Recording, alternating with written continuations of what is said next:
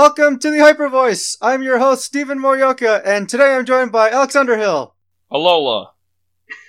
Alola. And also here with us today is Aaron Traylor. Hey, how's it going?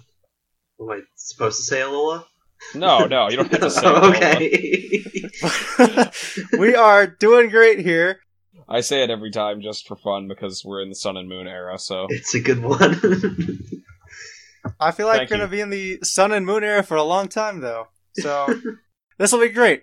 This is a show about Pokemon's Video Game Championship Series, also known as VGC for short. We are here to talk about a few tournaments that happened over the past few weekends, some of the more major ones that occurred. But first off, and this will kind of be uh, inherent within each of these tournaments as well, is just our first topic for this show is just talking about overall attendance in Pokemon and what we've been seeing through this season at least. Um, you know, obviously in the fall when we were, had the 2016 format, you know, numbers weren't the greatest simply because, uh, it was the fall. People were playing the old format. A lot of people didn't like it that much as well, uh, as the popular opinion I was hearing. Now we're kind of in this spring portion of the, spring portion of the circuit and attendance again is getting, you know, kind of lower, you know, very much lower comparative to, uh, when we were in January through March. And, you know, I kind of just wanted to hear a little bit of what you guys thought, think about this. Um, you know, I feel like there are just two ends to this is really you have people who are qualified for worlds already or really just borderline. They don't really need to go to too many major events anymore because they don't have to worry about the, some people will worry about the day two buys and travel awards while others, you know, they're kind of way behind already. It doesn't matter. And likewise, in a similar situation for some other people who, uh, you know, feel like Worlds isn't really, they won't be able to make Worlds this season. You know, maybe just dealing with their confidence or whatever with the events they have left. You know, some people have also given up hope. So, you know, attendance is a big factor for these tournaments. So I just kind of want to hear what you guys thought about this. so at my local events, um, I have never been to a four round PC before. They've always been five rounds, you know, with top eight, right? Um, and so that's nice because you can, you know, you can go three and two and have a chance of it. But um, in the in the past couple of months, the attendance has halved, and so we have four round top four, or even at one I wasn't at, uh, three round like top two. Um, and these events like barely hand out CP, right? Um, and so I've been going to PCs since like they started in 2014, and this has never happened before. Um, so I really want to know um, the answer to this too. I, I think it's because um, the circuit it's it's just not feasible to play in a couple of events and get your invite. Um, I think people are starting to realize that as it gets closer to the end of the season. You know, um, like if you have 100 CP right now, you need to be a god for the remaining two months that you can get CP, and maybe you'll qualify to Worlds, right? I was just saying, I think Stephen made a good point that, uh, like, for the larger events that we're seeing, people just aren't going because, uh, there are people giving up already, seeing, like, these people that you're mentioning, maybe at around 100 CP, know that even if they win a regional, they're still, uh, like, 200 CP away, and they would have to have a good national run to make it to Worlds. Yeah, And so it's just going to look really hopeless at that point. And so Yeah. maybe that's why people are just kind of just trailing off and not playing as much. I uh, also something else Stephen brought up was that you know fall had a dwindling attendance, and we kind of expected Sun and Moon to bring it back up because it's the new games. However, we're still kind of seeing this trending fall off in attendance, at least here in America, where uh, just before nationals, these regionals are getting smaller and smaller attendance. yeah, it's weird. You'd think they'd, uh, they'd get bigger and bigger as people trying uh, go for it one last time, right? Yeah, this, these are like people's last opportunities, you know, to try to make it to Worlds because uh, Nationals is the biggest tournament of the year, and so not the biggest tournament of the year, but the you know biggest U.S. only tournament of the uh, year, and so uh, a lot of people don't want to like ride on that tournament alone. A lot of people want to try to get as many points as possible to make their uh, national finish less uh, detrimental to making Worlds. Yeah. Uh, um, but yeah, I was gonna say. Uh, I also imagine, you know, going into nationals, since we're talking about like dwindling attendance, uh, what do you guys think is going to happen at nationals this year? Like, do you think it's going to have a smaller attendance, or is it going to be like what we've seen in past years? That's a good question. That is a good question. Uh, I don't know. We've, you know, back in the winter, we really capitalized off of Sun and Moon's release, and you know, it was really, really popular back then. And now, just with, uh, I don't know, there are a lot of factors playing into this final international here, but I don't know whether I don't. I definitely don't see numbers going up. That's for sure. Um, whether it goes down or stays the same, I don't really know which way to lean. I would I would almost imagine a little lower because the bar is higher for a lot of people. Um, it's a little more expensive for everyone just to go to that event and play in the event this year.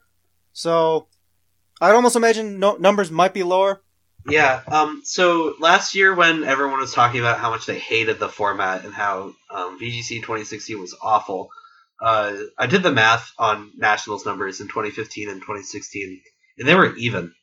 Yep. Um, Okay. which Cool. surprised me a lot. So I think we're gonna get surprised by how many people show up. Like, cause it's kind of doom and gloomy now, but I, I feel confident that we'll hit around 400. Um, that's my guess. I think another thing that we haven't talked about so far, as far as uh, entry numbers, is entry fees. Um, because you know before 2016, there weren't entry fees, right? You had to pay twenty five dollars to get into nationals. And that meant, you know, if you're bringing your dad, you could sign them up. If you were bringing your twin brother, you know, and he doesn't play Pokemon, but he's in the area and he's bored, you know, hand him a DS, make him a team, and, you know, he can play nine rounds of Pokemon for free. Um, Mhm. And so that's, like, dwindling numbers in general, like, worries me a little bit, but, like, overall, um, it might just be a dip before we go up again. No, that is a good point that you brought up. Uh, how you know 2015 uh, had a about 400 people at the national in the in US, and the next year in a format that a lot of people weren't feeling so sure about, uh, still had just as many people show up, and that was a lot. Like that was surprising to a lot of people. A lot of people thought it was going to be smaller, and Yep. so. Uh, I think you bring up a good point. We could end up being pleasantly surprised with a large attendance because, uh, despite the large entry fee for this event, it's an event that I think a lot of people have been anticipating. It's the big, like, Pokemon convention, because it kind of doubles as that, you know, just go and hang out if you're a Pokemon fan. And so that's gonna draw people in, even if there's, like, a entrance fee. A lot of, like, gaming conventions have, like, entrance fees where you're going to, like, a fighting game tournament, or if you're going to one that just celebrates, you know, just video games in general, you, you're gonna have to pay to enter these a lot of the time. And so, uh, people that are fans of Pokemon probably will still come out. Like fifteen dollars isn't gonna really add a whole lot to your trip. You know, if you're planning on spending the money on a plane ticket, or if you're gonna be driving all the way down and spending four nights in a hotel, fifteen dollars isn't gonna make you turn around. Yeah, exactly. That's a great point. Um, you know, sixty dollars might make your sixty dollar entry fee turn into a fifteen dollar spectator fee if you're one of those people who's not dead set on playing. But, oh, you you know you're you're right. You are right about those people because uh, I talked about this in the last week, but I do have two people that are going to be coming purely as spectators, and while they've never actually played just for the sake of playing, they are go- definitely going to remain spectators with uh, entry fee like that. So I absolutely love how you guys are really stressing positivity, and we're hope we're very, being very hopeful with the numbers here. And uh, I was talking with my brother over the weekend, and uh, you know we were discussing the all these fees and stuff for this international here, and he was always questioning and wondering. Well, the spectators are paying to watch, but what exactly are they watching? Because all they have is what just the one uh, big stream video over over well, the we had VGC three side. at the last year's. Hey. Remember? you can't discount TVs, right? Just the TVs? They were TVs. you can't discount the value of the creative corner. That that fifteen Oh, dollars okay. is a God. four day all access pass to the creative corner. they give out free like f- draw in the lines Pokemon. You know, like you can Yeah. go over there and grab like a white sheet with Exactly. Blossom on it, and you can color that in like for free. They they got the paper, they printed it out. They, you don't have to spend anything on ink. Yeah, So- I, Good point. Very good point. But yeah, Stephen, so you're saying that, you know, maybe, and I'm really hoping, you know, since that spectators are actually paying for this one, that they really step up the, uh, the viewing, the, I don't know, just the level of quality of, for a spectator, for a viewer, because, you know, we can't really hear commentary so well when we're at these larger events, and there's the one big screen, and we have, you know, the split crowd between TCG and VGC, I would hope that maybe we could either get two screens or at least like be able to hear the commentary going on. I think that would be make the event a lot better for spectators. Totally agree.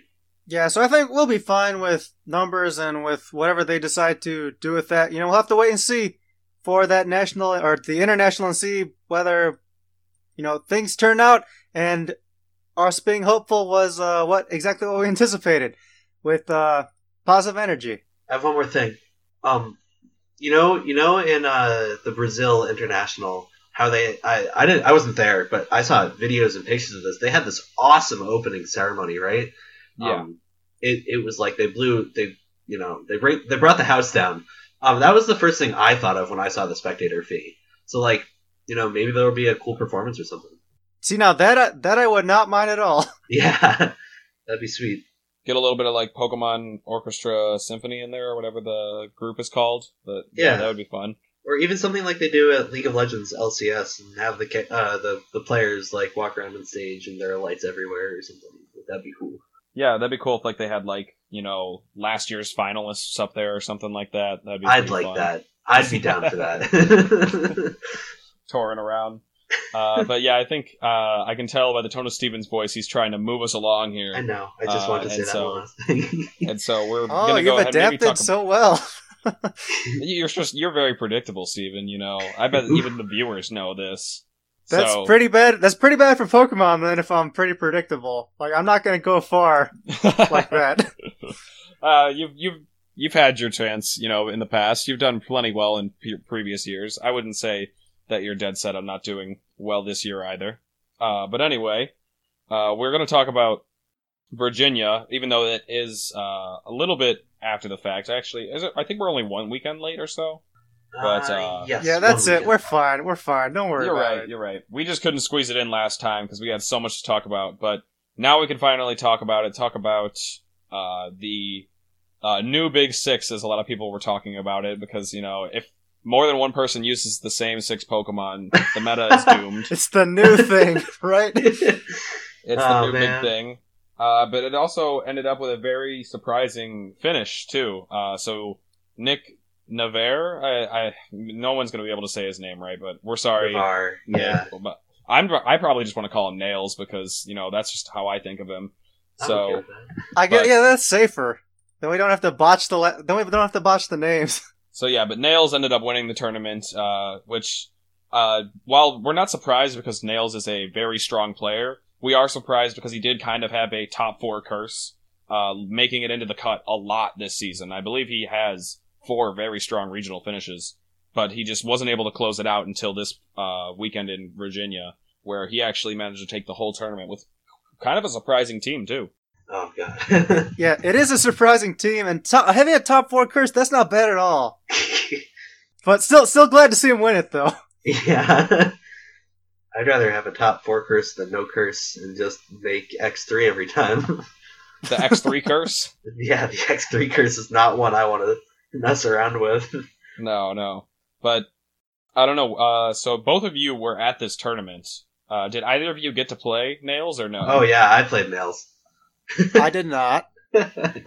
But uh, Uh, yeah, we saw we see Aaron made the top cut in Virginia as well, made top eight, and you played nails. So tell us a little bit about that. Yep. So Nails lost three. Uh, sorry, I'm just really proud of this because they were pretty nuts games.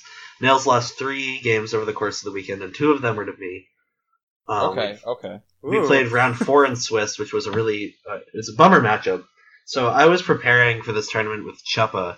Um, we talk a little bit about it, teams Chuppa Cross, um, and he said, "Dude, like I heard about what Nails is running, uh, like this Bulu stuff. What are we gonna do in team building to like get around this? Our matchup is pretty bad." And I said, "Chuppa, you know, if I run into Nails, that'll be my fault. I'll take that matchup. I'll take having a bad Tapu Bulu matchup. um, and then I ran into Nails round four, and I was like, darn. um, so game one, I just get blown out of the water. Um, his Arcanine Toxic's mine on turn one, and I'd completely forgotten that that could occur. Um, and you know, I, I dragged the game out, um, but I, I, I lost that game like immediately, pretty much. So while the game, like the while the last turns of Toxic were ticking down, I thought like, okay, I have to think of a stupid plan out of this one. or I'm just gonna like get sent to three one. So I, I like I figured it out. like before team preview and game two had started, I figured it out. So okay, so I set it up so that on turn two, I would have my Kartana that wasn't intimidated out against his his Arcanine in grassy terrain, right? And I get everything off, and I have my Arcanine next to my Kartana, and I helping hand Bloom Doom the Arcanine in grassy terrain, and it's knocked out, and Hell's forfeited the next turn. Oh my gosh. Wow. it was awesome. Why is Um, Kartana beating its number one counter? yeah, it was it was really funny. Um, well, uh, he might not think so, um, but he won the tournament, so I don't think he can complain. And so in game three, um, I knew that wouldn't work again, um, ever, and I was really worried that if I was going to face him in top cut, that that would happen. Um, but the game dragged out, and then eventually I switched my Kartana out of substitute into Arcanine. sorry, at minus one uh, to protect my Tapu Fini from an extreme speed and get the Intimidate off onto his Arcanine. Um, so my Tapu Fini survived with seven health, and I hit him with a Muddy Water to finish the game. Um, it was a real nail biter. Nails. nice, nice, nice one. yeah. yeah, it, it almost sounded like that was calculated, but yeah. but that's pretty impressive that you were one of uh, I think actually the only person to take a set off nails that weekend then. I was. And so he might have lost one other game to another person, but you were the only person to take a full set off of him Yeah. because He, he yeah. did go X and one in Swiss and then win all the way through cut. yep. Uh, He won very impressive run by him, but also very impressive of you to be able to take a set off of him. Thank you. That was impressive out of me. I'll take that one. I'm just really proud because I thought it was a horrible matchup. And uh, I kind of wanted to talk maybe about your team because uh, your team was actually very prevalent throughout the cut, but also through a lot of people that we saw on stream that didn't even make it into the cut. Like you said, Yeah. you were uh, you were making this team or like talking teams over with Chuppa, and I know Chuppa was using the same six in the uh, tournament. However, he didn't make it into the top eight. Uh, we saw a lot of strong players using this, so Yeah, so I know the I know the whole story, I think, or at least part of it. Um, so two weeks before the tournament, or maybe a week, I was flipping out about team choice. I made a whole bunch of awful teams. I was going through like five a day, and I said to Marcus, "Marcus, what do I run?" He said, "Aaron, you should just take Will Tansley's team from Brazil, um, which is the same six. So it's Arcanine, Kartana, Fini, Porygon 2, Gigalith, but instead of Tapu Koko, it's Togedemaru. Uh, you, your favorite, Alex. oh, of course. Um, and I said, Tansley, can you talk to me about this team? And uh, he helped me out a lot, and I practiced a lot. And like, as soon as I got into ladder, I knew that like this was way stronger than anything I had been working with before. Um, and I noticed that Togedemaru wasn't doing so great, so I swapped it out for Tapu Koko, and it felt even better. Um, and so I showed up to the tournament, and like I worked out over the course of the day that me and Chuppa, who had been working together, started using this team. Uh, Rajan gave it to all his buddies, like Alvin, uh, the guy who eventually beat me, Robbie Moore, um, a couple of other people. Uh, Paul Chua had been playing with it for weeks, um, so that's how that's how he got it, I think. And then uh, uh, Justin Karras and all his buddies, Chris Danzo. Uh, No, I don't think Chris Danzo was using it because I do Oh, talk to Chris a bit, wasn't? but okay, uh, Danny Hemchand was using it. Um, maybe, yeah, maybe. Yeah, he was using it, and I'm sure there are like three or four other people I haven't named who are using it. Um, and so what ended up happening was like when I was 4-0, like all the people at the top tables had this team, and it was kind of like, oh man, and like I think people were wigging out about like a new big six, like you mentioned, but it ended up fine. um, yeah, but so my takeaway from the tournament using that team was it was a really good team for getting me through the Swiss rounds um, which I really liked because I wanted some CP. Um, but playing the mirror was so awful that I would not run the team again. It was just a huge drag. So my my two of my three losses over the tournament were to uh, Robbie Moore, who ran the same six Pokemon that I did, except for the fact that his Tapu Koko was faster, which meant that he could Skydrop me, um, and I couldn't really do anything back to him. So my games against him were pretty gruesome uh, as mirrors tend to be. Yeah, the classic mirror match, but he's speed creeped you a little bit, so Yeah, exactly. not gonna go well for you. yeah. He was, Um, he was teching for the mirror. Uh, how many times did you play the mirror? I only played Robbie. I only played Robbie in the mirror. Um, but I played him twice, Okay. and that was enough to do me in. Um, hmm there are like a couple of things you can do in the mirror, but it's really up in the air. Um, and so in 2016, I really prided myself on my ability to play the Big Six mirror, like right, like Groudon and Xerneas. I was like, yes, like I can go into this and I can win it. Um, so going into like this mirror, it kind of felt like I had like, um, you know, I kind of it felt like I was bringing like a knife to a gunfight, but my opponent like also had a knife, so I guess it was a knife fight. We were both kind of like evenly matched. Um, the whole the whole trick in the mirror is that you have to figure out um, when you bring the four, what Pokemon of theirs you have to immediately remove. So like if you bring like Gigalith, you better get rid of Kartana. Um, and the whole the whole point is to um, get your Porygon two in on one of their Z moves and try and use your Z moves to take out the Pokemon that are going to be important for them. Um, it's really hard. I wanted to ask you one: Did you use anything different than Chuppa, or did you and Chuppa just use the exact same thing? uh, I kind of told Chuppa what I was doing, uh, and then he kind of did his own thing. I had Specs Tapu Fini, and he used a Calm Mind set. Um, Okay. My Gigalith was also Substitute, which I thought was really good. Um, and I Mhm. uh, liked it until I ran into a Curse Gigalith, and then I didn't like it anymore. Mhm, Um, mhm. But Chuppa didn't have that. yeah.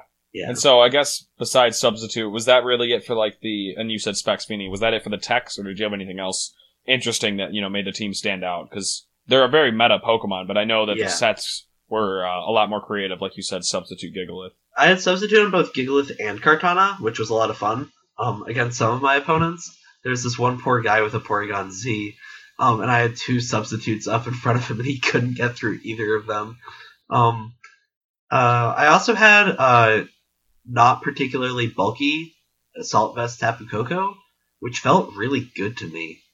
Um, like it had it had uh, you know four moves, um, four attacking moves um, which I felt like good about. Like Thunderbolt, awesome, I want that. Volt Switch, I want that. Dazzling Gleam, I want that. Hidden Power Fire, I also want that. Um, and I didn't really miss Life Orb ever. Um, I think that was a different thing about uh, me and Chuppa's uh, teams as well. You know, with Assault Vest Koko, uh, the Life Orb uh, damage is uh, one of the things that people end up missing a lot, but I think one of the biggest ones is Protect, you know. Yeah, that ability to keep your Koko around a little bit longer. And while the Assault Vest does allow you to have a bit more bulk, but I think that's like one of the mi- big things that people miss is protecting it when it's going to be targeted down. Yeah, no, you're absolutely right about that. Um, so especially because there are no ground immunes on the team, not having protect on Tapu Koko was a big problem. Um, because Garchomp could really do whatever it wanted if my opponent was pretty smart. Um, there is like one of one of my Swiss games. Um, I almost got one v 4 by a Garchomp coming out of Trick Room because I just had to take attacks from it. Um, with Gigalith, with Tapu Fini, you know, everything was slower. Um, and that that was my other Swiss loss as well, the one that wasn't Robbie. Um, he just played Garchomp really well, and I had a really hard time getting around that. Um, the other thing about Assault Vest that people miss is the damage, and I feel like if you make your Assault Vest Koko really bulky, you don't do anything. Um, especially if you don't get terrain control.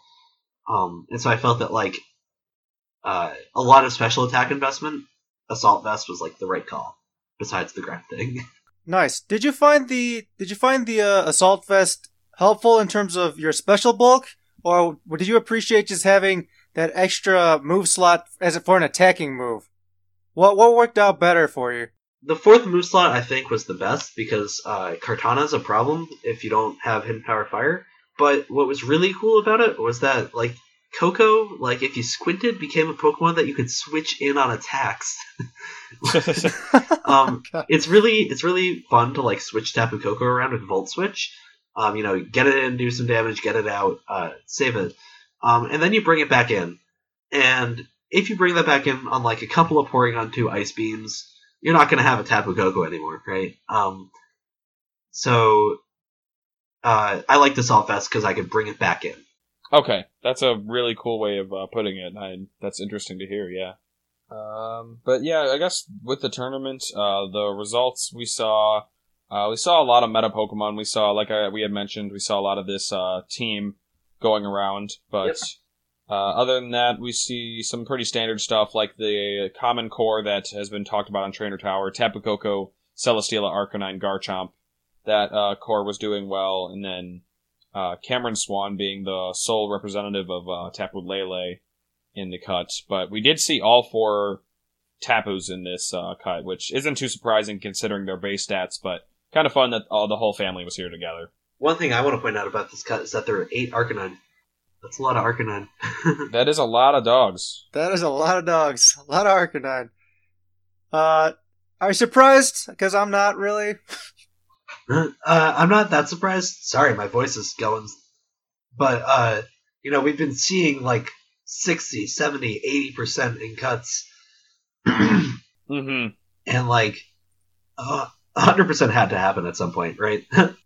Yeah, yeah, especially when you're looking at numbers as small as top eight. Uh, but yeah.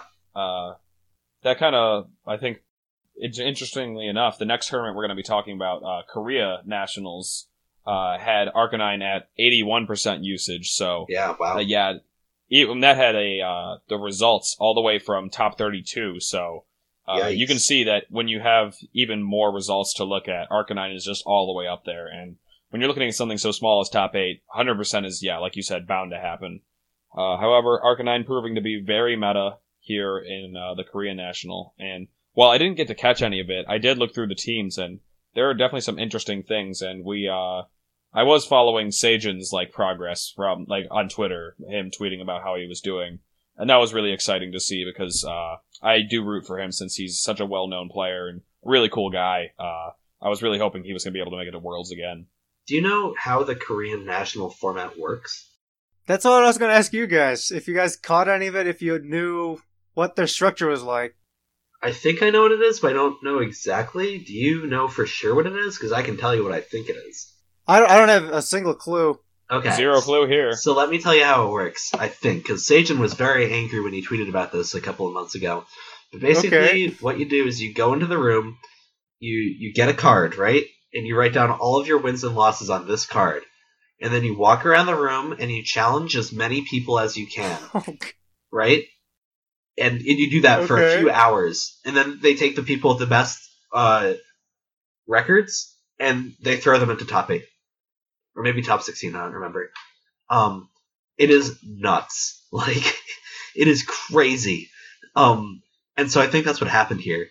Um, and uh, I think what Sejun also said was that uh, a player that goes like uh, nine and one might not do as well as a player who goes like uh, eighteen and two, right? Uh, or maybe like eighteen and three or eighteen and four. Um, it's a I don't know exactly the formula that they use, but it is a a weird structure. Um, and so it doesn't surprise me that the teams are a little unorthodox here at the top. You know, that almost reminds me of, and while I was never a part of it, but I think both of you might have been, the uh, international challenges, the Wi-Fi tournaments, Oh god, yeah. Where they Oh, didn't have a limit yeah. to the number of battles. Mm, oh and so my it was God. just play as much as you can, win as much as you can. Those were awful. Oh my god. You So that's kind of the vibe I'm getting from this. They were the craziest marathons, and Oh my god. they hadn't figured out the DC issue yet. You know, disconnects, uh, where Yeah. you know they could tell who who did it, and if you did, you lost points, and if you, uh, you know, were the victim of it, you would eventually gain points as if it were a win. Yep. So yeah, this you know, if this was the case for this tournament, it sounds like a really crazy Wi-Fi tournament like that, just in real life, happening really fast, and uh, d- d- the different players get to play a different amount of games, which you know it sounds really weird for a, especially a national tournament. Yeah, so I think Sejun's call to bring a team that ends games fast is really interesting because it is impossible to take Eevee tur- Eevee teams past like ten turns, right? Like you either have won that Eevee game in like four turns or you have lost it in four turns. Um, I have a lot of negative things to say about Eevee, but uh, one thing I really want to point you guys out was look at the usage statistics for uh, Korean Nationals, which is Arcanine, Tapu Koko, Kartana, Tapu Fini, Porygon 2, Snorlax, and Gigalith. So the same six Pokemon we were talking about from the Roanoke Regionals with a Snorlax, and that's the top seven Pokemon there. That's kind of surprising to me. Um, like the the inter tournament consistency there. Yeah, really just picking like you know, uh, while it's uh, silly to call the team Big Six because it's nowhere near close to it. It is kind of just taking six of the most used and most popular Pokemon, Oh, throwing them all together because they all do have some good synergy amongst each other. And you know, it's it's really just what every format has. It's not Big Six. It's good stuffs. It's you know just take good Pokemon, slap them all together, and guess what? They somehow work together because you know they fill that role that seems to be very crucial to the meta. And if you fill all those roles, you can kind of just do whatever you want. Your team's going to work well, and you're going to be able to function in a lot of different situations. Absolutely, that is the best take of that I've heard. Um, that's the best take of the success of the team that I have heard. And uh, then we did see actually a fair bit of Ninetales, uh, seven of them, because Garchomp we're not too surprised to see up there, but uh, Ninetales is, you know, not doing so well in uh, tournaments. We'll get to it later because it actually has had some recent success, but uh, we don't see it winning a lot of tournaments, and we don't see it cutting a whole lot. So I'm surprised to see it at number seven, or not seven, but seven uh, instances Yeah, that is interesting. but you can kind of see the uh, difference in the uh, foreign metas because there are a lot of one-off Pokemon, and we actually do see a lot of uh, Porygon Z. Although it seems to be like all the Porygon Zs were used on very similar teams, or at least a couple of them. Uh, so, uh, but they did end up doing well. Porygon Z is a Pokemon that I'm very fond of this season because it's just uh, it's a really unique role, you know, with the adaptability. It can just kind of blow stuff up with its uh, Z move. I wonder. I wonder what Porygon Z Murkrow Marowak Kartana does. That's interesting. know? funnily enough, I could actually maybe tell you because I've played uh someone like I played him like a long time ago, but I played someone with the uh, same six as uh, the second place finisher. Uh, but it was like, but it was like months ago, uh, and I was playing on uh, Battle Spot, and it was someone from Korea with that team. So I think they've been messing around with something similar to this for a very long time, and it's just like a Tailwind Murkrow with Normalium Z, uh, Porygon Z. So you know, like the uh, famous Palossand team. oh, absolutely. Yep. Uh, instead, you know, of Porygon setting up the Trick Room and uh, Speed Control, instead Murkrow is setting up a Tailwind for the team, and then Porygon Z is trying to blow through, through stuff then with its Hyper Beams and Z Hyper Beams. oh, And interesting. so, and you have uh, Tapu Lele and Metagross to back that up. yeah, and then those two, uh, obviously, like Tailwind teams, uh, we've seen have done really well with like Mandibuzz Lele and uh, Drifblim Lele. You know, Lele just really enjoys having the speed control to fire off its hard hitting offense since it seems that uh, Lele is the most consistently hard hitting Tapu uh, because of its high offensive stat, whereas Bulu, being the physical variant, just doesn't have as great coverage. And so uh, these are all like a lot of hard hitting Pokemon to take advantage of Tailwind and maybe try to win games quick. Kind of like you said, how Sejun was trying to end games really quickly with his Eevee team. Maybe that's how they were able to be successful at this tournament. Yeah, that makes sense. That's a really good take, I think. Uh, and also, you know, it's kind of funny is we do often see seeds on uh, Tailwind setters this format just because uh, they're led next to Tapus. However, I'm betting the Murkrow is Eviolite. Uh, just I know it uh, only has Prankster in the base form and not in uh, Honchkrow, but I still think it's Eviolite just because that would be bulkier than using a seed Yeah. on it. Uh, but you know, it's used with both a Fini and a Lele, so it's like it could be using seeds. I don't know. I really don't know exactly what they're doing with these Murkrows, but I imagine it's the Eviolite. If not, maybe Focus Sash. Yeah, I'm especially interested in what Murkrow is doing because it has that prankster ability, which means it's got priority in non-attacking moves. But it's also paired with Tapu Lele on a couple of these teams, which means Mhm. that it can't use those prankster moves on the grounded Pokemon. So what's going on there? Seems kind of anti-synergistic. You you have, you bring up a really good point. You know, Lele is trying to capitalize on the Tailwind turns, but it's also inhibiting its own Murkrow. You know, Murkrow is uh, not going to be able to do things like Prankster Taunt or Prankster Quash as it's uh, known to do. So. Yeah, I wonder if they're almost. I wonder if they're almost brought separately in two different kinds of modes for the team. Uh, Mhm. Kind of like the uh, your Palossand team you had. Which I think would be kind of funny to mention uh, for those people that don't watch NPA. Aaron is a very mean person. Uh, in NPA, Aaron brought the Palossand team, though not really my version because I had used Vikavolt over Celesteela, but he brought Palossand against me in NPA and beat me with it. Dude, I didn't even know that that was like a you thing. I was just looking for something to run, and it was funny, so I ran it. But it seems like you did that a lot in NPA. Know we're Okay. getting off subject, but no, you you tweeted about this saying you used like you often used people's own teams against them. Like you brought Eevee against Geo, right? That was hilarious.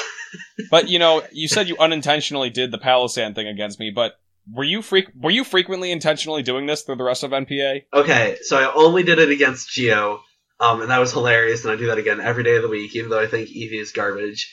And um, I almost did it against E EMBC. Um, so the the deal against E EMBC was that I used Mudsdale against him, um, which is a Pokemon that everyone attributes to him for some Yeah, reason. yeah. But like I've been using it since week one, so I don't. Um, but I almost brought MBC's like exact famous six Pokemon against him too, which are uh, Kartana, uh, Arcanine P2, Mudsdale, Koko. yeah, yeah, thanks. uh, yeah, Kartana, P2, Mudsdale, Araquanid, Arcanine. Um, But I do know you're also a big horse fan, so I love the horse. I think the horse is one of the best Pokemon out there. Um, there are very few Pokemon that deal with both Arcanine and uh, Tapu Koko as well as the horse does. Um, hmm You can switch it in. You can, you know, attack. You can burn it with Arcanine, and you're still not going to do anything to it, right? Um, yeah, stamina is such a fun ability. Yeah, stamina's great. I like to pair my ta- uh, my Mudsdale with Bulldoze Arcanine so that you get the speed control on the opponents, and you also up the defense on your uh, your Mudsdale. And then your Mudsdale might not get flinched by Gigalith when Trick Room gets set up. Yeah. um. That's always a plus.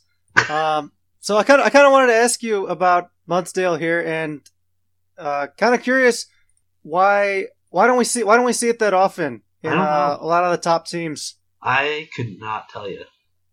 Um. There's not a single Mudsdale in all of top 32 uh, at the Korean National. They don't know what they're missing.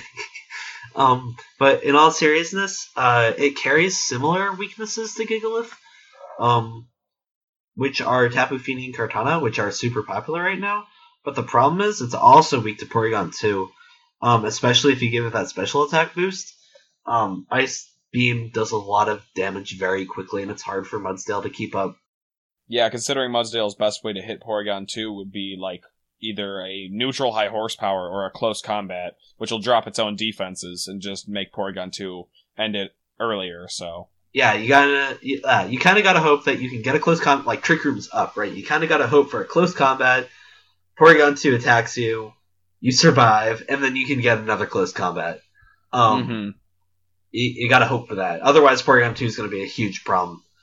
Um, that was probably how EMBC beat me when I had Mudsdale.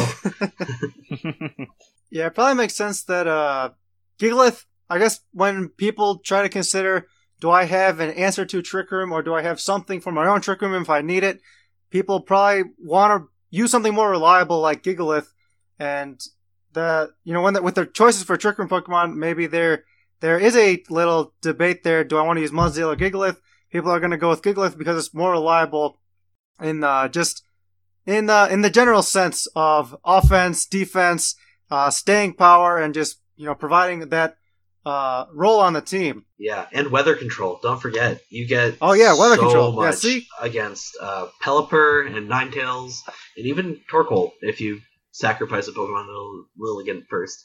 Yeah, I think we're seeing that's why P2 Gigalith is just becoming such a popular duo in the format. You know, two Pokemon that are unbelievably bulky, Gigalith having such a high defense stat and special defense stat thanks to the sand, and Porygon 2 just having such great defenses because of the Eviolite. It's very hard to take them down, and uh, fighting Pokemon just finding it hard to get past all the fairies means that despite having a common weakness, they're still able to function really well together in this meta. Yeah, totally, totally agreed. Yep. Aaron, did you have a, did you have something? Oh, I just wanted to say that I was talking to Tansley, and it's like, Tansley, how do I beat Pelipper with this team? Um, and he said, dude, all you have to do is lead Fini, and Gigalith, and then put Koko and Kartana in the back, and you're fine. You'll win every game. And so I ran into um, Ben Hickey round three at regionals, and it was streamed, and he had uh, Tommy Coulin's team from uh, you know all the internationals, uh, which has Pelipper Golduck, and I led that in each game. It worked out perfectly for me. Um, yeah, those games were over in like ten minutes. It was a lot. Yeah, you know, you. I think that team has a lot to do against Rain. You know, just Kartana, you know, d- resisting the water moves, Fini resisting the water moves, Gigalith resetting that Rain, and yeah. uh, while you weren't bringing Porygon two in this uh, plan, Porygon two also does function really well. Yep, because they have to double target it or get Buzzwollen. Mm-hmm. Uh, but yeah, I think that's probably all to say about Toronto, or not Toronto, uh, South Toronto. Korea. What's kind of neat about the national is they uh they've already laid out their day two and day one invites. You know, they didn't have to Mhm. go through any championship point nonsense. Uh, so Kind of neat. I think, I'm sure uh, they'd rather have a different system, Stephen. but Oh, I you know, I know. I guess kind of neat's a nice way of putting it. Uh, kind of just want to point out Sejun Park and Wansok Jang, who are both, uh, you know, top Korean players who've made top cut of worlds before.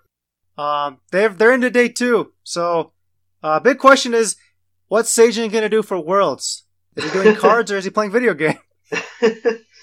oh yeah, he has to make that choice. Totally forgot he had to make that choice. Do you think he qualified for TCG Worlds too? Didn't he win this national? won, yep. He won. Oh my gosh, really? Sejun was very close to being a double national winner in the same weekend for two different games. Yep. That is absolutely bonkers. So, were there tournaments held at different times over the weekend? Because I don't think that's something a player in North America could do. Sejun mentioned that that's something that he really appreciates about the South Korea circuit. I mean, despite all the wackiness, they have a lot that's wrong there too. Um, but Sejun mentioned that uh, it allows him to play both VGC and TCG, uh, which you can't really do as a North American player anymore. Um, you know, for those Pokemon fanatics out there, is a little disappointing. I personally, you know, I think he likes VGC, but I think he'll go for the TCG win because he wants to do the double, right?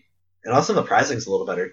That's a really good point. You know, uh, no one's no one has accomplished that yet to win both world's titles in both uh, games for TCPI or TPCI.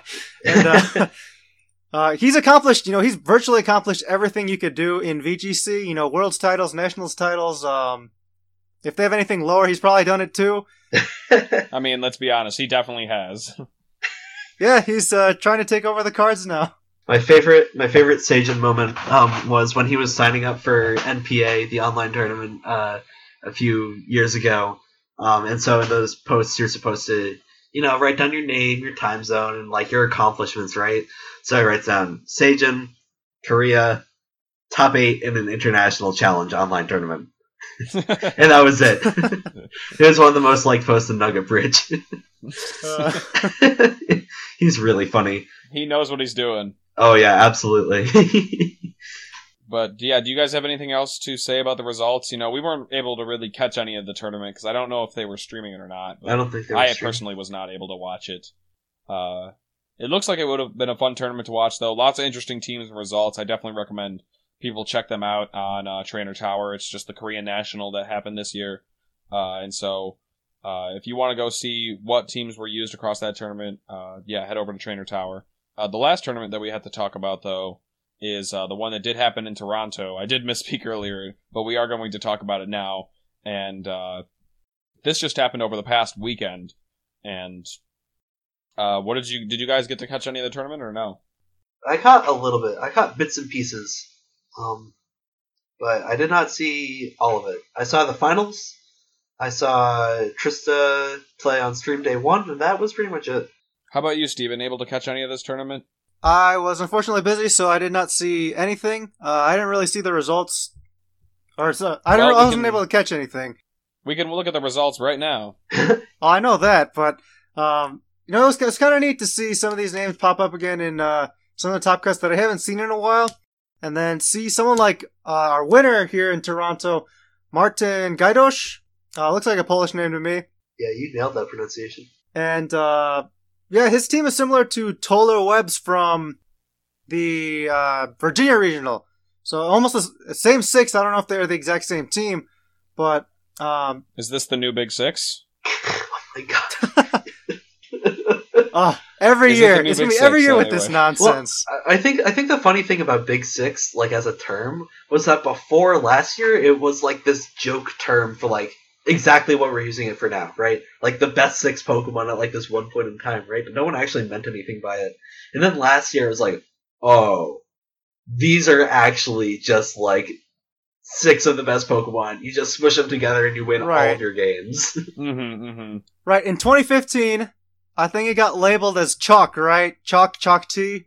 Yeah, we had the uh, the abbreviations or oh God. Right, the acronyms. Aaron, do you remember in 2012 the Showdown Special? That's what they used to Yes, call this yes. Big Six. The, the Scarmless special. We didn't even have Showdown back then. It was the Scarmless special Right. team. Because I was in Pokemon Online. yeah. Um. Oh my god, it was like Garchomp, Metagross, Latios, Rotom Wash, Hitmontop. Um. I think and- Zapdos, and Cresselia, and Chandelure were on it at some point. Yeah, something like that. And you know, people are always talking about how it's the best team. Um, and that it didn't do anything. Um, so I, I think you know maybe after a little while we'll start seeing some of that happen to our friends Koko, AFK, Porygon 2, and Gigalith. Uh, but yeah, so like uh, Stephen had said, there are a lot of familiar names in this cut. Uh, people that we've uh, seen do well in the past, but maybe not so much recently. Like uh, I know Trista had said this is her first time cutting a regional in a long time, and I believe for David Mancuso as well. Uh, they're both players that I've been familiar with since the start, and I had definitely, uh, you know, like in my head and known these to be strong players, but you know they just hadn't had that success for a while, and so it's really cool to see both of them uh, do well here in uh, Canada. And then uh, there was a lot of other people that I do recognize, and also some cool Pokemon picks. Like we saw uh, Machamp trying to, uh, you know, maybe steal somebody else's role as the uh, big crit hitter. I thought that was a really cool idea that I uh, didn't even know was possible. What did Chip do? Well, basically, Machamp is still doing its no guard stuff, Uh huh. but it's using Stone Edge and Cross Chop, which both have high crit ratios. Huh. And then just throw in a scope lens, and now you've got 50% crits on two moves Wow, that don't miss. Oh, that's pretty cool. that's a low price. So yeah, you know, it's kind of a cool way to uh, you know take advantage of the new crit system that I think might have been introduced in Gen six. I don't know if it was always this way, but you know, you get uh, two stages up from your move and from an item, and then Machamp, yeah, you literally can't miss. So you're just cross chopping for uh, fifty percent crits and stone edging for fifty percent crits. I imagine that's a fun way to deal with Porygon two and Arcanine. So, uh, and you know what the Tapu Koko is doing here, right? What's uh wait on Sam's team? On Sam's team, yeah. I do not know. He's got Tapu Koko, Nihilego, Celesteela, oh, oh, Gyarados, oh no, is it? Okay. Marowak, and Machamp. And what he does is he Skydrops with Tapu Koko, and then you hit Yeah. them in the air with Machamp. It's so funny. Yeah, yeah, that oh, that is a good combo. Yeah, sky Yeah. dropping to no with a no guard Pokemon is not. Like, it's something that is very situational. You don't always get to pull off because you have to fit both of those onto a team. But yeah, you know, you sky drop a Porygon two and cross chop it. You don't even have to get the crit. You know, oh, maybe. no. Yeah, and so then you get two cross chops off, and yeah, goodbye Porygon two. You can't even switch out of it. You can even bullet punch on the way down. Oh. uh, something that's interesting about Sam's team is that he's got Koko and Nihilego, which was something that I flagged early on as like a core that could be really strong. And we saw some of it in Dallas with uh, Austin Bastidia Ramos uh, also making top eight. Um, and it's pretty hard to stop if you don't really have anything that can outspeed it um, and really deal with it. Um, this Koko might have had Guardian of Alola. Uh, I'm not sure if it did. Someone might correct me on that. But Guardian of Alola Tapu Koko plus Nihilego, uh, not much survives it. Celesteela doesn't survive it without the Figgy Berry. Porygon 2 doesn't survive it. And so you can, like, if you lead, like, I don't know, Gyarados and Porygon 2 into this, and you protect your Gyarados, and you think, I'm fine, and then you lose Porygon 2. Right. Like, that's Yeah. a, that's a big danger. That is a very cool concept, you know, being able to pair that to get beast boosts. You know, while you are using your Z move, picking up beast boosts on a Pokemon as threatening as Nihilego with its really, really strong coverage, uh, that could be a really cool strategy uh, that Sam uh, had on his team. Uh, we saw, I think, Ian reusing the team that he's uh, been having success with. I don't know if he's. What was his last cut? I Oh god, I, I couldn't tell I think you. it was. Oh, I think it was uh, Brazil, right? Brazil, yeah. So and The he used, I believe, the same six, right? Something close to it. I think he had Arcanine. He had Arcanine over Celes. Oh, he did have an Arcanine on it. You I'm are not sure if it was over Celesteela. It was over something for sure. It wasn't over Nihilego. But it um, was a similar team to this. It was. It had the same core four, um, which is Pheromosa, Xurkitree, Smeargle, and Tapu Lele, which is a very, very scary four Pokemon to face down if you're afraid of Hyper Offense. And I would definitely be afraid of hyper offense piloted by Ian because he knows how to play it. He's shown that last year and this year included as- as a player that's very good at making reads. Um, so I actually before I was testing those Pokemon that uh, you know we were talking about uh, the Koko, AFK, Porygon Two, and Gigalith team. Um, I was testing this. I actually played it into the in the international challenge for a whopping two points. Um, Ooh, okay, okay. and so it's really strong. Um, there are a bunch of things you can do with it. So if you think that they're not like if they have a bunch of slow Pokemon, you can totally abuse that by leading Smeargle, Xurkitree, Follow Me, Spore, whatever you want to in Tail Glow, and then hit them with Xurkitree like a hammer. Um, you can also use Smeargle Pheromosa and protect your Pheromosa. You can use the standard Pheromosa Lele. Um, but I had a lot of trouble making it work consistently. Um, and so Ian seems to have figured out how to do that, but I, for the life of me, could not figure out. Uh, yeah. I was gonna say it could very much be like a playstyle thing. Like it's just, uh, it's a very aggressive team, and uh, he's obviously not only has he shown that this is a, a team that he's very comfortable with, but it seems if he's been using it since Brazil, he's very uh, practiced with this kind of uh, team. He's been making tweaks to it and figuring out what are the best ways to take advantage of this hyper offense, and so uh, that's why we see Ian continue to do uh, very well with it. Uh, I believe he did actually like take a game one loss against David Mancuso in top eight and still ended up beating him 2-0. So really just showing how uh, well he is uh, or how well he can play this uh, team. So really cool to see. Something I wanted to ask you guys about though is uh, one uh, Ninetales. You know, Ninetales was uh, something that Aaron and I were talking about before this, but it's a Pokemon that hasn't actually won many major tournaments, and now, however, it has just won this regional. And then we also saw Trista had Vanilluxe in uh, the top eight. So two hail setters, two different ones that we don't see very often in the top cut, uh, doing well here in uh, Canada. So what did you guys think of this? Well, shout outs to Ice Cream making an appearance in another top cut. I don't think it, I don't think we've seen it uh, that many times. Just you know, worldwide, really. So, um, you know, kind of kind of proud to see that there. Uh, with you know, just with hail in general, it's always great to have these different weathers interacting with with each other. And as a user of Ninetales earlier in the season, um, it was great when people didn't really know how to deal with it. Gigalith wasn't around as much as it is now, and you know, if you really, you, uh, especially with all the weathers and especially Gigalith, you really need to play Ninetales very well in order to be successful with it because it has a lot of problems.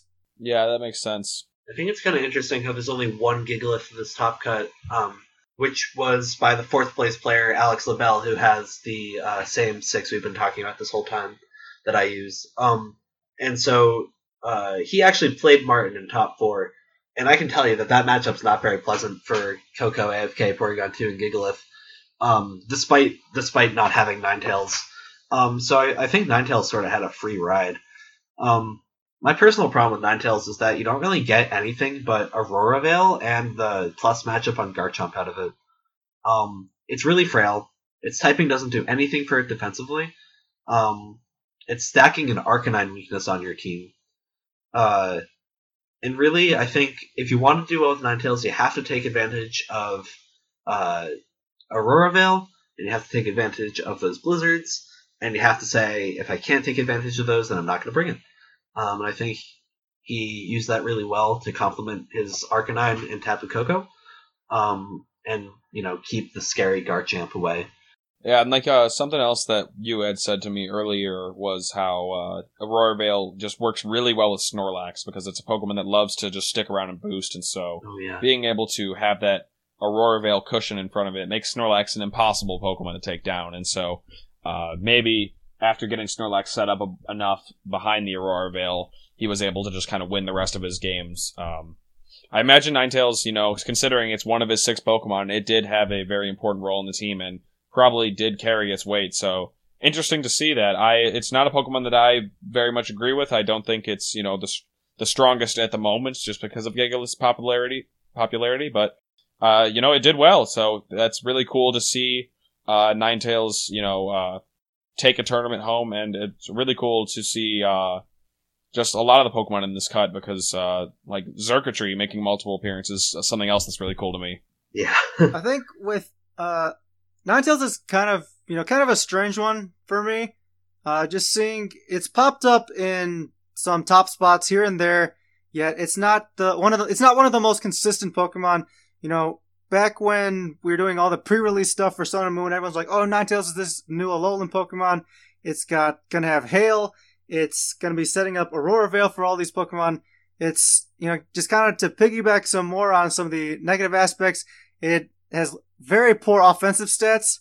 Like even though like what I think it's 81 or 80, that's pretty bad for your offense. Oh god, it's awful. It's like talent. It's funny. It's Talonflame tier, but I don't know. Talonflame actually did threatening damage back in the day. Yeah. Yeah, I think uh was it because Ninetales has to split the power on Blizzard because it's a spread move, and you know you have to rely on the weather. It's not even then. It's not as powerful as Brave Bird. You know, at a at a 110, it's still not hitting as yeah, hard as yeah, that's uh, right, that's Brave right. Bird.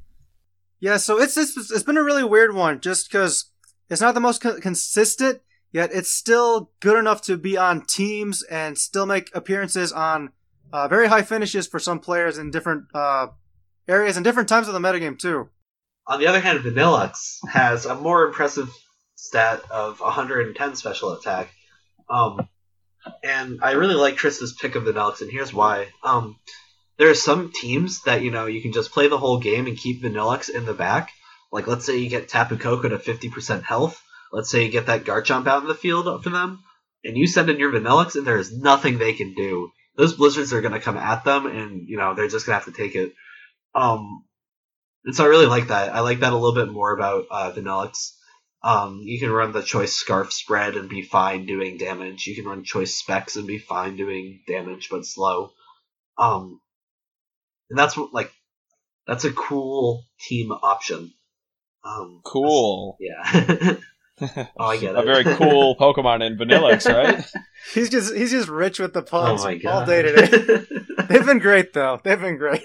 It's just too easy of a setup. Uh, one thing I wanted to mention uh, about this tournament, just in general, was I believe it was defended by Canada. I think Martin is a uh, Canadian player, and so that's really cool to see. Uh, that we did talk about Brazil uh, a couple weeks ago not being defended, but here, uh, even though it's a U.S. and Canada regional in Canada, in Canada, uh, Canada was able to defend it against a large number of invaders. Yeah, uh, I know Canada's VGC scene, ha- uh, VGC scene has been stepped on for a little bit. Um, they had a nationals in 2012, and they don't have nationals anymore. Um, so it's cool to see them come out in full force in this regional and show a lot of national pride. Nice way to defend Martin. Yeah, but still, uh, we've covered um, Virginia, Kor- the Korean National, and the Toronto Regional. Uh, the Virginia was also a regional. So, a lot of teams. Uh, we've seen that common team with the some of the six very popular Pokemon on it. Uh, we've talked about that for a long, for a great deal of this episode. We've also seen a lot of different, and uh, there's just a lot of variety still in this format. Um, to left to explore and you know still people what we've seen thus far in the metagame and this is you know it is may now we're in this we're in a really exciting time for vgc as we ramp up towards um, one of the final few some of the final few major tournaments of the year and ultimately worlds which is only three months away Oh, can you believe it oh god, I need to qualify. Yeah, me too, man. We're all in that boat. yeah. Don't remind me oh yeah worlds is coming up soon people gotta train hard yep. All right. Do you guys have any closing thoughts on any of these tournaments or anything else you'd just really want to, you know, maybe do a shout out or something? You, this is your one shot, Aaron. Oh man, I gotta I gotta make a shout out to my mom for always believing in me. Shout out to all my friends listening because I love them so much. In all seriousness, I don't really have anything else to add. The friends thing was serious though. oh yeah, of course. I know that you are big on friendship and uh, just positivity in the VGC community, and I always appreciate that. Uh, no problem. Can seeing that like uh, anywhere. So Thank you. yeah, it's really nice uh, that you uh, are a happy light amongst a lot of the complainers in, in the VGC community. Yeah, thank you very much. I like to stay positive. It's a lot more fun to read positive things, and hmm and you know every time you know TPCI makes a ruling or a decision, you know you you log onto Twitter and you read thousands of negative comments, but um, I like to keep it in. yeah, it's just a massive uproar. Gotta find that silver lining, right? Yep, you gotta find hope and you know delude yourself into thinking everything's okay. All right, but I guess that's probably it. Thanks, Aaron, for being on the show. It was great having you, man. Thank you guys so much for having me. I had a blast. I'd love to do this again sometime. Yeah, that would be fantastic. uh, be very happy to have you back on. Thank you very much. But this will close our show here. And lastly, uh, you can find us on iTunes. You can subscribe and download the show from there. Um, you can leave us a review as well. We have an email, vgchypervoice at gmail.com, where you can send us feedback, questions you guys want us to talk about on the show. Um, lastly, also, we're also all on Twitter. You can find us all there. Aaron, where can people follow you? Uh, Twitter, T as in tiger, B as in best friend, and F as also in best friend. Unreality. TBF Unreality. All right, perfect. And Alex, where can people follow you? You can find me at L as in Lexicon VGC. And Stephen, where Okay, will we okay, follow right. you I, on I kind of got I, look- I I got a little L lost there, but um, I am at Super Morioka. Thank you so much for listening to the show. We really appreciate it. We hope you've enjoyed it, and stay tuned for more. We'll see you next time. Alola. Gotta get it in. It's a goodbye, too. I know, I know it is. I'm just imagining you sitting at your desk doing the, you know, hand waving thing. Yeah, yeah, the Alola. rain- it's like a rainbow with your hands. It's nothing could be happier.